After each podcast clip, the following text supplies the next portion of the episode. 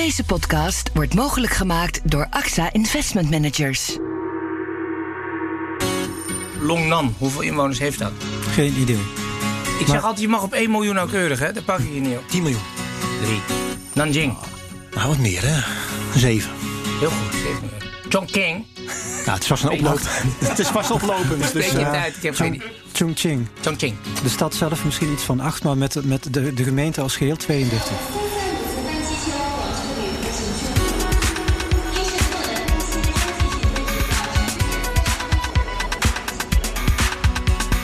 Miami hao, zeg ik dan met een buitengewoon matig Chinees accent.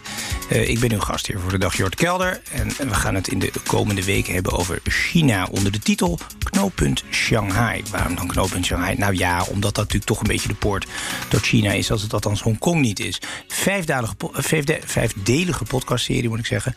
waarin we het gaan hebben over, eh, ja, toch vooral voor ondernemers... voor mensen in het zakenleven. Wat kun je doen in China? Waar zitten de bedreigingen?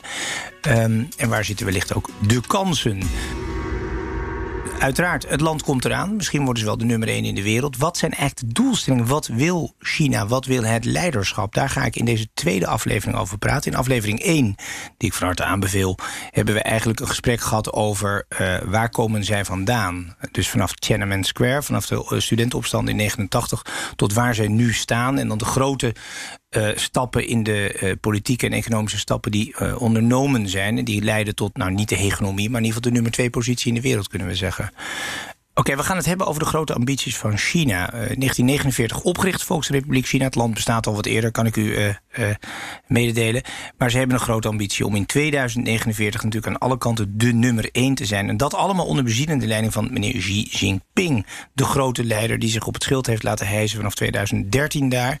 Eh, de vraag is, wat is zijn strategie en vooral wat is zijn groeistrategie daarvoor? Twee specialisten in de studio. Om te beginnen Bert Burger, senior economist van Atradius. Eh, u weet wel, de kredietverzekeraar. En dan Frans Paul van de Put, onderzoeker van Klingendaal. Dokter van de Put, en dan vraag ik u voor Klingendaal. Vroeger natuurlijk toch altijd het instituut waar je naartoe ging over de Koude Oorlog. Hoe zit het met de Russen? Komen de raketten er al aan? Maar nu eigenlijk China, Azië steeds belangrijker. Hoe belangrijk is die desk voor jullie? Ja, nou, China komt steeds meer terug in allerlei andere onderwerpen. En China zelf is ook steeds meer een onderwerp. En wat denk ik vooral belangrijk gaat worden, is dat we richting een soort nieuwe Koude Oorlog gaan. Dat gevoel heb jij? Ja. Of zitten we er al middenin? Nou ja, we zitten in, de- we zitten in de eerste fase daarvan. Maar de kogeltjes fluiten nog niet. Het zijn nu vooral de Amerikanen en de Chinezen die met elkaar bezig zijn. En langzaam maar zeker worden wij daar ook steeds meer in ingezogen. Oké, daarover later meer. Laten we eerst even beginnen met de grote ambities van de Chinezen. Het is de stip aan de horizon voor China. Nou, een stip op de horizon die eh, voor de wat kortere termijn geldt... is dat ze de omvang van de economie... dus het bruto binnenlands product willen verdubbelen eh, binnen tien jaar. Dat, eh, dat, dat gaat wel lukken, hoewel de economische groeimotor van eh, China wel wat hapert. Ehm, en wat ze uiteindelijk op de lange termijn gewoon willen... is dat ze op hun eigen manier economie kunnen bedrijven. Wat Ehm, is dat, hun eigen manier? staatskapitalisme versus het marktkapitalisme in, in de rest van de wereld. En ja, China doet het dus op een andere manier, heeft de economie op een andere manier ingericht. En dat Dat, dat betekent met een grote landen. invloed van de staat. Maar er zijn natuurlijk best westerse landen, ik noem bijvoorbeeld Frankrijk... waar best een grote invloed van de staat is op alles en nog wat. Is dat wezenlijk anders? Ja, dat is echt eh, toch wel wezenlijk anders, inderdaad. Natuurlijk heb je men- verschillende manieren waarop eh, het marktkapitalisme in, in de westerse landen is, eh, is ingericht. Frankrijk meer eh, staatsinterventionisme. eh, in Amerika nog meer markt dan hier. Maar ehm, ja, in, in China is alles wat economisch gebeurt... heeft ook een, een politieke Mhm. achtergrond. Ja, ja. Dus dat is wel wezenlijk anders. Want, eh, Frans Paul, alles dient voor dat ene grotere belang. En dat is? Nou ja, voor het land is het stabiliteit en welvaart, maar de sleutel daarvoor is volgens de Communistische Partij de partij zelf. De partij is aan de macht en wil ook aan de macht blijven, ook op lange termijn. Eh, Is dat, een, is dat nou een hele merkwaardige doelstelling... of een hele logische menselijke doelstelling? Het in stand houden van je eigen machtspositie. Nee, dat zie je overal. In alle organisaties en in alle landen komt dat voor.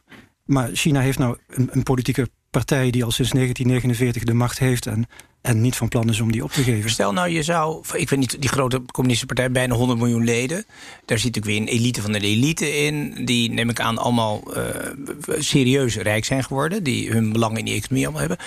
Stel nou, ze worden gewoon rijk met z'n allen. Of ze blijven met z'n allen rijk. Maar het heet dan niet meer een communistische partij. Dat valt als structuur, zeg maar, als eenheidspartij uit elkaar. Wat maakt het eigenlijk uit? Dat is een doel op zich. Ja, het, het, heeft toch ook te maken met het gemeenschappelijke gevoel dat in China heel sterk is. Dat China, um, als er niet een, een, een, organisatie is die alles bij elkaar houdt, die het land bij elkaar houdt, dat het dan uit elkaar valt. En dat het mhm. dan afgelopen is met stabiliteit en welvaart. Dus oké, maar dat, dus dat Chinese rijk, wat we eigenlijk wat in de 19e eeuw in de versukkeling is geraakt, maar daarvoor eigenlijk de dominante macht in de wereld is geweest, als die al bestond, maar in ieder geval een dominant groot land in hun eigen regio was. Um, dat moet eigenlijk terugkomen dat moet terugkomen. Alleen de wereld nu is heel anders dan de wereld van de 19e eeuw. Dus de rol die China internationaal gaat spelen, die gaat dan ook heel anders zijn. Maar is er een soort nostalgie naar, zoals de Engelse nostalgische gevoelens voor die empire koesteren, eh, koesteren ze de Chinezen dat gevoel van het oude China van de keizers moet terugkomen? Bert? Ja, op zich is dat er wel. Ja, ze zien zichzelf als een, uh, ja, als een hele belang, heel belangrijk land binnen de wereld. Uh, maar wat eh, Frans Paul zegt. Uh, een groot verschil met, met destijds, met, met zeg maar, enkele eeuwen geleden, toen China nog wel een wereldmacht was. Dat is dat er natuurlijk nu enorme ja, connectiviteit is tussen alle mm. landen in de wereld. Mm. Ehm, dat zien we nu ook hè, met, met die uitbraak van het coronavirus. Uh, het heeft gevolgen voor de rest van de wereldeconomie. Uh, de handelsoorlog tussen Amerika en China... die heeft gevolgen voor zeg maar, alle landen in de wereld. bevestigt dat alleen maar de macht van China, zou ik zeggen. Ze spelen een rol op het wereldtoneel. Dat deden ze tot een jaar of 10, 15 geleden eigenlijk niet. Ja, klopt. En uh, dat, wat de standpunt van China is van... nou, wij spelen nu zo'n grote rol... dus we willen graag ook meer te zeggen gaan krijgen in mhm. de wereld. Ja. Oké, dus eh, jij zegt de strategie van de Chinezen is vooral... is, is niet zozeer welvaart uh, voor de middenklasse... of voor mij part voor 1,4 miljard Chinezen... maar is vooral in stand houden van de machtsstructuur van de communistische partij. Maar daar zit een achterliggend belang. Het Rijk moet bij elkaar blijven. Waarom is dat zo belangrijk? Is dat nationalisme of is dat omdat het anders volledig zal versnipperen... en uh, dat zijn, kapot gaat? Ja, dat, dat, dat wordt gezien als lessen uit het verleden. Als... als als China, zeg maar, als de, de, de, politieke leiding van China niet in staat is om het land bij elkaar te houden en om de uh, vijandige invloeden uit het buitenland buiten de deur te houden, dan gaat het fout. Dat is in het verleden gebeurd en dan, daarom is de verwachting dat dat ook in de toekomst weer kan gebeuren. Oké, en daar wordt op die manier ook echt in uh, China afgesproken. Oké, dan hebben ze eigenlijk een strategie die uh, is die nou defensief of is die offensief? Zijn ze nou een beschermende strategie in de wereld om, om het Chinese Rijk bij elkaar te houden? Of zijn ze eigenlijk agressief naar de rest van de wereld? Ik, zoals ik het zie, is het vooral defensief gemotiveerd, maar het uitzicht heel erg offensief. Ik denk dat China nog steeds eraan moet wennen dat het, dat het land deel uitmaakt van, van, een, van een wereld, van een bredere wereld. Um, het is vaak lang, lange tijd zo geweest dat als China zich af had kunnen sluiten voor de rest van de wereld, dan had het dat graag willen doen. Kijk naar het symbool van de Chinese muur. Letterlijk een afsluiting. Ja, maar het land heeft ontdekt dat dat afsluiten, dat kan niet. Dus mhm. je moet wel naar buiten. Je stelt je daarvoor bloot aan allerlei factoren die van buiten naar binnen komen. Mhm. Dan wil je ook meer invloed om daar controle op te hebben. Ja, wat is er zo eng, Bert, aan uh, de buitenwereld voor de Chinees? Nou, wat ik net noemde, namelijk dat, uh, dat de rest van de wereld zo anders georganiseerd is dan, uh, dan China maar je dat we geïnfecteerd worden met het democratievirus? Nou, dat ook. Dat, maar daar doelde ik niet op. Maar dat ook inderdaad, ja. Dus, dus dat de, de Chinese bevolking, naarmate die ook welvarender wordt... Mhm. misschien ook andere wensen gaat krijgen. Dus bijvoorbeeld uh, ja, toch vrijheid van meningsuiting. Zien we daar iets van? Uh, nee, heel weinig. Sterker nog... Uh, in Hongkong bijvoorbeeld. Nou ja, goed, in Hongkong, eh, dat doen ze heel voorzichtig. Ze durven niet goed in te grijpen. En dat behoort meer tot de westerse wereld dan tot de Chinese wereld? De Hongkong-Chinezen zijn gewoon puur westers. Ja. En die accepteren niet dat uh, mainland China mhm. steeds meer grip krijgt op Hongkong. Maar is, is dat Hongkong voor hun een schrikbeeld wat China kan overkomen op grotere schaal? Dat dat een keer in Shanghai ook op die manier uitbarst? Ik denk dat als de welvaart toeneemt, dat uh, China dan toch uh, niet heel veel anders blijkt te zijn dan, dan de rest van de wereld. En dat de bevolking toch uh, ja, ook andere wensen gaat krijgen dan alleen maar uh, een auto voor de deur of een tv. Frans Paul, ik zie daar echt niet zo'n aanwijzing van. Er is toch nergens een opstand gaande. Oké, we hebben Tiananmen Square gehad. Die hebben ze vrij kundig de kop ingedrukt. En sindsdien is het stil. Ja, dat was de, dat was de grote crisis inderdaad, 1989 alweer. Um, er zijn nu wel veel mensen die ontevreden zijn op, op bepaalde deelonderwerpen. Mm um, maar over het algemeen uh, zijn de Chinese burgers bereid om het systeem zoals het is te accepteren. Maar ze zien dan wel graag verbeteringen en veranderingen op. Dus je op, houdt ze stil door ze ieder jaar wat meer welvaart te bezorgen. En daarvoor is nodig economische groei ten minste 7, 8 procent.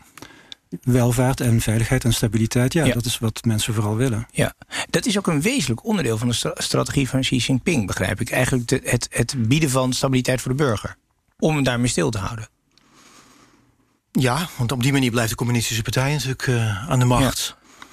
Het is niet alleen maar door welvaart te bieden, uh, maar ook door middel van bijvoorbeeld het uh, social credits uh, systeem en, en, en het camera's die op de hoeken van de straat mm -hmm. hangen. Ja. Dus ja, het, het de, burger in, de burger in de gaten houden. De burger in de en gaten. hem daarmee in de, ja. in, de, in de klauwen houden ook. Oké, okay, laten we eens even naar die buitenlandse strategie van de Chinezen kijken. We horen altijd over het Belt and Road programma.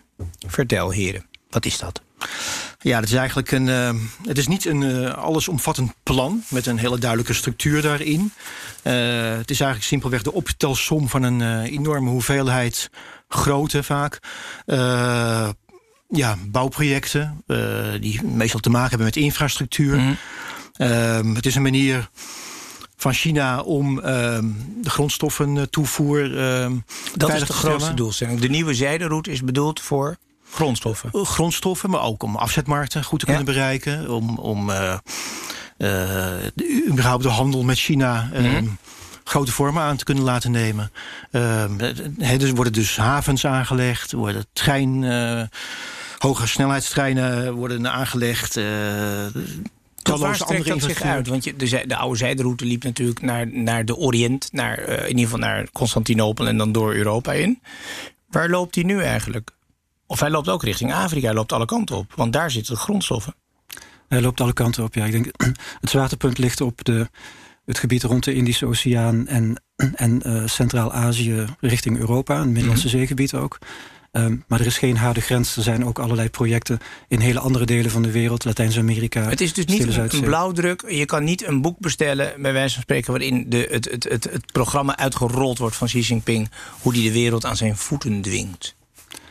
Er is geen blauwdruk. Er is zelfs niet eens een, een, duidelijke, um, een duidelijk overzicht met... Mm -hmm. tot hier loopt de ja. nieuwe zijderoute en niet verder. Hoe financieren zij dit? Dat zijn grote plannen. Nou ja, traditioneel had China altijd een fors overschot op de lopende rekening van de betalingsbalans. Hè, enorme exportinkomsten.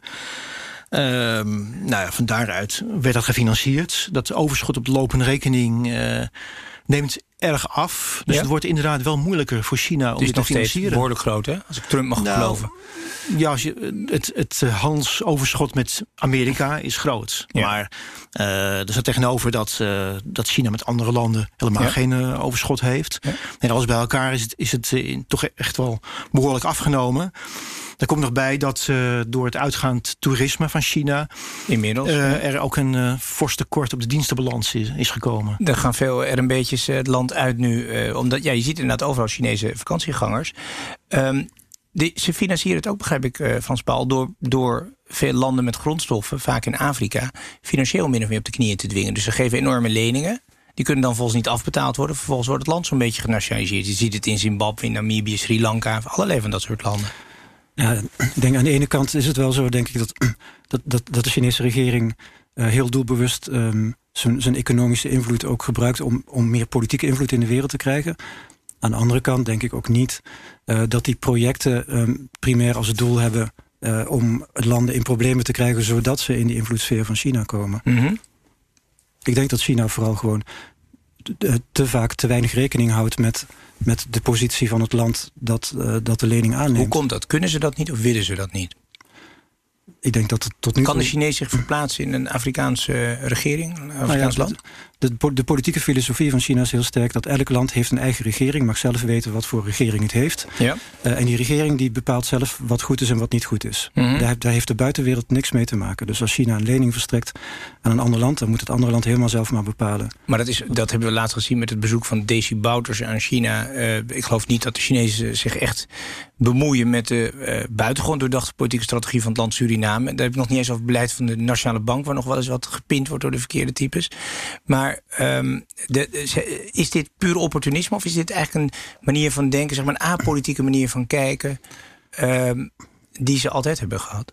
Het is, een, het is een manier van kijken die ze altijd hebben gehad en die nu ook uh, soms heel goed uitkomt. Ja. Maar, maar, je ziet ook wel weer dat het ook weer schadelijke effecten voor China heeft. Het, Want? Het komt niet altijd zo goed uit. Nou ja, de laatste, laatste jaren is er, is er toch flink wat internationale kritiek gekomen. Ook op dat mm. Belt and Road initiatief. Van nou, China doet maar, neemt geen verantwoordelijkheid. Het is kolonialisme. Ja, en, en er zijn heel veel ontwikkelingslanden die hebben een corrupte regering die helemaal niet goed in staat is om te bepalen. Maar wat kan de Chinezen het iets schelen, Bert, dat wij ze van corruptie uh, beschuldigen? Ik begrijp dat China zelf uh, nou ja, het woord corruptie ook niet echt uh, helemaal heeft uitgebannen. Nee, het maakt ze inderdaad uh, niet zo heel veel uit. Uh, China is op dit moment in feite toch wel een hele belangrijke motor achter de, de schuldencrisis in wording in, in Afrika. Ja.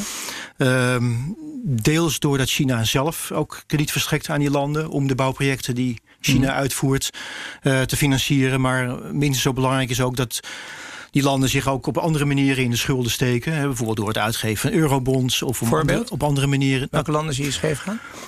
Um, nou ja, landen die tot over de oren in de schulden zitten zijn bijvoorbeeld uh, Zambia. Uh, dat dreigt nu bijna om te vallen. Ja. Um, Djibouti, 90% van het bbp. Uh, uh, zo groot is die schuld daar. Uh, heel veel landen, uh, Ethiopië, Kenia neemt, daar neemt de maar schuld die hebben eigenlijk een bijna gedwongen winkelnering. Die hebben dus schuld op zich genomen van de Chinezen. De Chinezen zeggen, oké, okay, we gaan een weg bouwen. Oh ja, maar je krijgt wel een lening van ons met rente. En dan valt het land bijna om. Ja, nou, niet alle landen die, uh, die zitten tot over de oren in hun schulden. Uh, die kunnen dat wel uh, bolwerken, zeg maar. Die kunnen dragen. met grondstoffen natuurlijk. En als het inderdaad fout gaat, dan is er ook nog vaak nog wel een soort van onderpand geleverd, inderdaad. Ja. En soms gaat het fout. Sri Lanka is daar een voorbeeld van. Er was een haven, die was, gold als onderpand voor. Ja.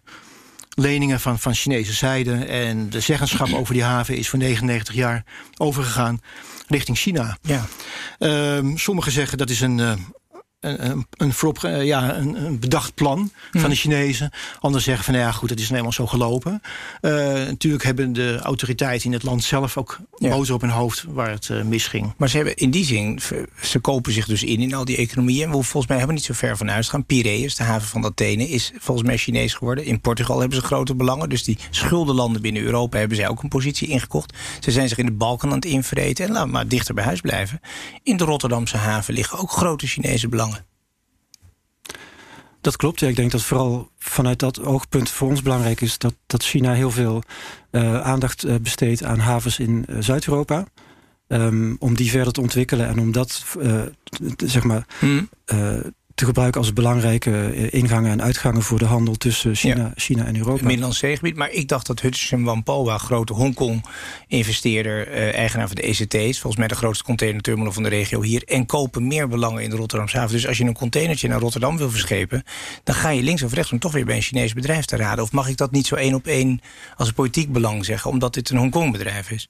Nou, er, is, er zijn belangrijke verschillen tussen Hongkongse private bedrijven en Chinese staatsbedrijven. Ja. Uh, maar goed, uh, uiteindelijk is Hongkong een deel van China. Mm -hmm. um, en er komt ook nog bij. Dus die... Dat zien ze in Hongkong niet zo trouwens, hoor, maar inmiddels. ja. Maar goed, ja, sorry. Um, daar komt ook nog bij dat die, uh, de schepen die die containers vervoeren... Um, dat zijn ook steeds vaker Chinese, vaak. Chinese schepen. Ja.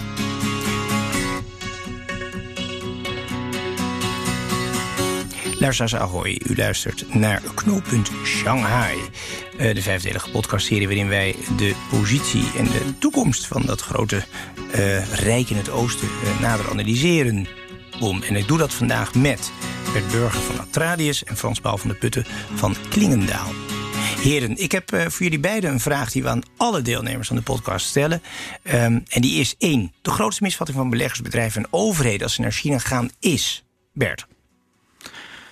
Uh, dat China in staat zal zijn om de grootste economie van de wereld te worden. Daar gaan wij maar van uit, maar dat is nog niet zo zeker, zeg jij. Uh, dus de, hoe, hoe, dicht zit ze nu bij de Amerikaanse economie? Ze zitten heel dichtbij. Ze zit op drie kwart ongeveer. Iets ja? verder. Ja, verder al. Maar ja. gaan ze toch overheen dan? Ja, maar uh, waar het om gaat is niet zozeer de omvang van de economie, maar ook of je ehm, zeg maar de, de, de belangrijkste economie in de wereld gaat worden. Mhm.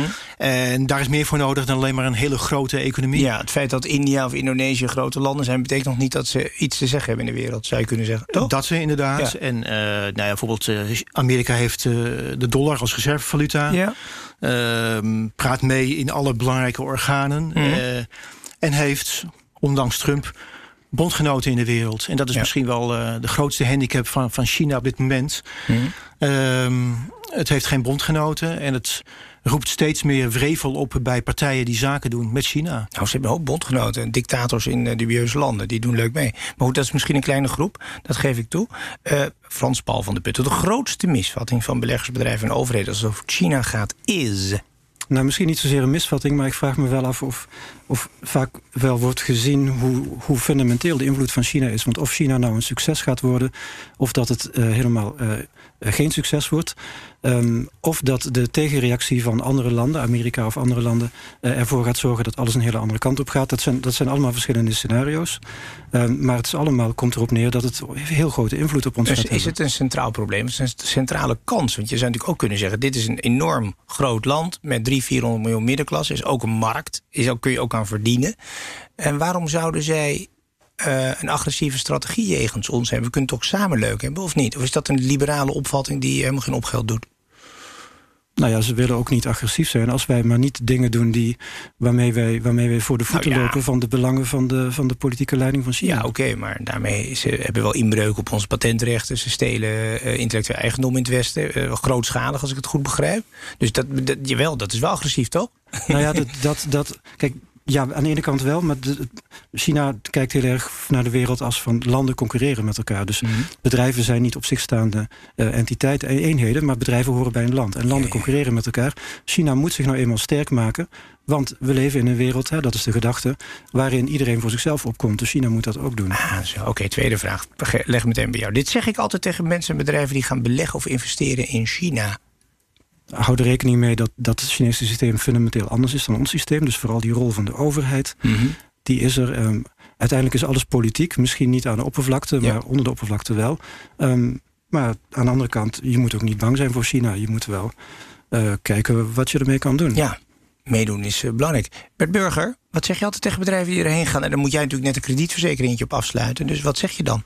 Nou, dat, dat bedrijven de- hun eigen afweging moeten maken of ze wel of niet actief willen zijn in, in China. Het is natuurlijk een interessante afzetmarkt. Je kunt ook eh, is het dat? producten. Is het dat ook echt? Verkopen we er veel? Ja, Verkopen dat- ze vooral dat veel aan neemt, ons? Dat neemt eh, in ieder geval eh, ook sterk toe. Ehm, er worden heel veel eh, producten afgenomen door, door Chinezen in, in, in westerse landen. En naarmate de welvaart toeneemt, zal het alleen maar Ja, ja. meer worden.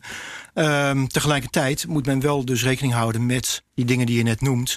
Eh, het stelen van intellectueel eigendom. Het, het kopiëren van, van, van innovaties die je als bedrijf hebt doorgevoerd. Maar zeggen jullie Ehm, dan ook wel tegen een bedrijf die langskomt, doe maar niet? Jullie product, eh, dat kun je één keer doen en dan jatten ze het of zo. Ik bedoel, wat waarschuw je bedrijven? Dat hoeft niet. Eh, die bedrijven die vertellen het onszelf eigenlijk. Dat, dat, Ja, ja. dat zij dus zien dat als zij daar een, een productieeenheid neerzetten... en dat ze een, een bepaalde innovatie... dat ze daar misschien twee jaar lol van Hm. Ja. hebben... en daarna is het eh, gekopieerd door Chinese bedrijven. Het gevecht in de handelsoorlog met de Amerikanen, Bert. Trump eh, houdt voet bij stuk, lijkt het. Eh, iedereen roept altijd, ja, maar op lange termijn verliest hij het toch wel van die Chinezen. Hoe wordt daar in China zelf echt tegen gekeken? Ja, China is vrij onbuigzaam eigenlijk in het hele conflict. Ehm, maar ik, ik maak me sterk dat eh, uiteindelijk er toch wel eh, veranderingen moeten gaan komen. Want ze hebben last toch? Van deze ze, hebben, ze hebben daar zeker Ze last voelen van. hem wel, hè? En zeker ook omdat de handelsoorlog niet alleen maar een handelsoorlog is, maar ook omdat het eigenlijk veel breder is. Het betreft ook die dingen die we net noemden, hè, patentrechten die, die geschonden worden, eh, intellectueel eigen, eigendom wat gestolen wordt, cyberspionage. Ehm, maar eigenlijk, in, als je het fundamenteel bekijkt, gaat het om eh, een strijd ook tussen de heersende grootmacht in de wereld, Amerika, en de opkomende grootmacht, Ja. om wie er uiteindelijk, zeg maar. Was dit een onvermijdelijke confrontatie die tussen Amerika en China een keer plaats moest vinden? Of zeg je, Chinezen hebben dat toch niet slim gespeeld dat ze het op zo'n conflict hebben laten aankomen? Ik denk dat China het inderdaad niet slim gespeeld heeft tot nu toe. Ze, ze bouwen steeds meer uh, weerstand op in andere landen. Ja. Uh, met het Belt and Road initiatief bijvoorbeeld. Ook door bijvoorbeeld landen binnen de Europese Unie tegen elkaar uit te spelen. Italianen die ze aan het omkopen zijn. Ja, precies. Ja. En uh, dan zijn er veel meer... Hawaii. Ja, er zijn veel voorbeelden te noemen waar, uh, waaruit blijkt dat China op steeds meer weerstand uh, begint te stuiten.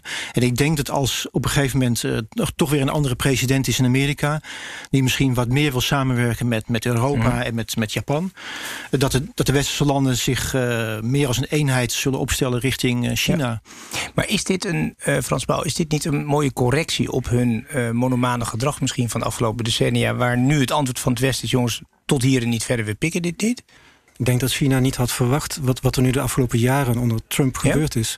Ik denk dat, dat ze wel hadden verwacht dat er, dat er toenemende fricties en spanningen met Amerika ja. zouden zijn, maar niet dat, um, dat Amerika zo, zo fel zou reageren als dat het nu doet. Ja. Dus waar, waar staan we als we hier nou over twee, drie jaar zitten? Ik denk dat de handelsoorlog dan. Uh ja, breder is en dat die nog steeds. Uh, jij denkt dat die niet opgelost wordt? Want ik dacht dat er een akkoord zou komen. Ja, er is nu een uh, zogenaamde Phase One deal uh, gemaakt. maar het is alleen maar een soort van wapenstilstand in een veel breder en langduriger conflict. Ja? Dus jij verwacht dat dit lang doorgaat? Frans Pauw ook? Ja, dat ja. gaat nog. En dan is dus de slotvraag: gaat China de nummer één in de wereld worden? Tot een aantal jaren geleden was dit een, niet een vermoeden, maar was dit eigenlijk een feit. China wordt sowieso de grootste en de machtigste en de dominantste. Wat is het oordeel van Klingendaal, dokter? Ik, het meest waarschijnlijke is een, een lange fase van, van, van instabiliteit en, en concurrentie. En daarna een, een, een, een fase waarin China een hele, een hele invloedrijke grote speler zal ja. zijn. Het is natuurlijk uh, ja, politieke ruzie met, met, met Trump, uh, gedoe in Afrika, Sri Lanka, noem maar op. Maar tegelijkertijd zijn er enorme kansen volgens mij om in de financiële markten van China te stappen, want die gaan open. Ja, je ziet nu een tegengestelde beweging. Aan de ene kant steeds meer. Uh, er gaat steeds meer geld naar uh, China, wordt steeds meer belegd in China. Aan de andere kant wordt er nu in Amerika duidelijk gezegd van. Nou, dat vinden we eigenlijk uh, politiek gezien helemaal niet zo'n goed idee. Want je bent in feite je, je vijand of je toekomstige vijand ehm, aan het financieren hiermee. Nou, dat, dat, is een debat in Amerika wat we hier nog niet hebben. Maar ja. we moeten er wel rekening mee houden dat dat hier ook meer relevant gaat worden. Maar dat is net als dat hele conflict met Huawei. Moet je nou met ze uh, uh, in een bedrijf in een joint venture stappen? Of is het de vijand die je buiten moet sluiten? Wat is de slimste strategie op langere termijn? Dat verschilt, ja, dat verschilt dan per, per sector. Um, je moet er in ieder geval rekening mee houden dat we ook een relatie met Amerika hebben. En die factor moet ook worden meegenomen. Ja, en die zijn altijd nogal dictatoriaal als je hun handels. Uh, ideeën over, overschrijdt. Ja, toch? Dan komt er meteen een sanctie vanuit Washington. Oké, okay, uh, kijk, China kan natuurlijk in volume op alles ongeveer één worden. Logisch als je zo'n groot land met zo'n grote economie bent. Maar kunnen ze ook uh, in kennis, dus puur op technologie, nummer één worden? De industriële revolutie door Engeland gemaakt. De, de chips komen uit Silicon Valley. Um, en nu merk je op een aantal gebieden, we zien dat vooral met 5G op dit moment, dat China eigenlijk al domineert op het gebied van technologie.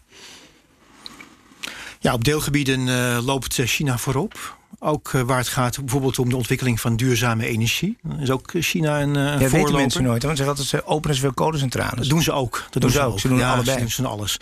Ja. Um, maar ik, ik uh, stel er wat vraagtekens bij de mogelijkheid van China om dit heel lang vol te houden als China op ramkoers blijft met, met het Westen. Mm -hmm. um, uh, op dit moment doen ze ook heel veel met, met het kopiëren van technologie, of soms wel het stelen daarvan. Ja. Uh, Um, als China te veel een alleingang blijft uh, ondernemen, dan, dan zal het toch ook uh, stuiten op, uh, op weerstand. Mm -hmm. Met een, een, open economie, een markteconomie.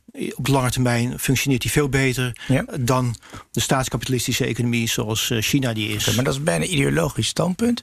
Frans Paul van de Putten. Um, de Chinezen zijn, als je bijvoorbeeld gewoon het Chinese straatbeeld kijkt, er zijn al gerobotiseerde winkels. Ik bedoel, technologie wordt op straat overal toegepast. Vaak ook op een manier dat wij zeggen, mot dat nou, hè, dat je je burgers volgt.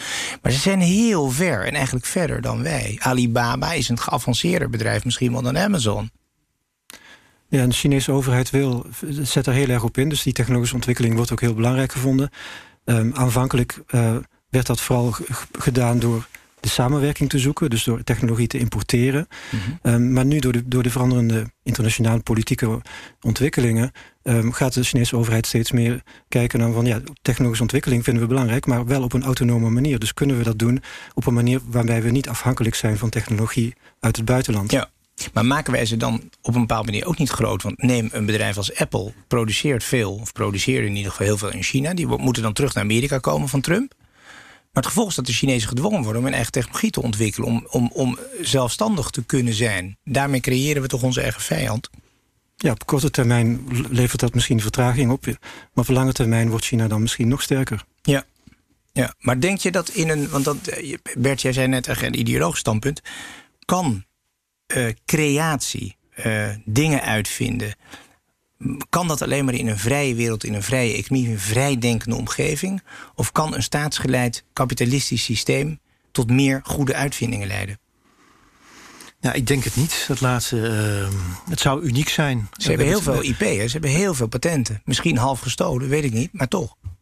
Ja, maar China heeft toch ook heel veel baat gehad bij, uh, bij, bij Chinese studenten die in het buitenland gestudeerd hebben. En dat is iets waar eh, Trump nu een, een rem op zet. Mhm. Ehm, ik denk, ja, het zou uniek zijn als dat China zou lukken. Uh, we hebben gezien ook uh, bij de Sovjet-Unie. Uh, die is uiteindelijk geïmplodeerd omdat ze het ontwikkelingstempo in het Ja. Westen niet konden bijbenen. Niet alleen maar niet militair, Ja, maar, ook technologisch. is toch in het geval van China geen enkel bewijs voor. De Chinezen doen dit toch eigenlijk razendsnel, slim en snel. Wij zijn afhankelijk van de Chinezen voor ons 5G-netwerk. Zo snel is het gegaan. Dat was 10, 20 jaar geleden niet hoor. Toen we GSM of wat dan ook introduceerden. Ja, op deelgebieden eh, zullen ze zeker eh, voorloper blijven. Ja. En, eh, maar ja, nogmaals, het is zeer de vraag als je eh, jezelf isoleert. En, en, en nu is Amerika ook bezig om eigenlijk zeg maar, de, de, de connecties tussen de Amerikaanse economie en de Chinese economie zoveel mogelijk eh, ja, eh, door te knippen. Eh, dan, dan, vraag, dan denk ik wel dat de productiviteitsgroei in China verder zal afnemen. En Ja. die is al aan het afnemen. Oké. Eh, dank u wij, Bert Burger van Atradius en Frans Paul van de Putten, onderzoeker bij Klingendaal. Dit was Knooppunt Shanghai.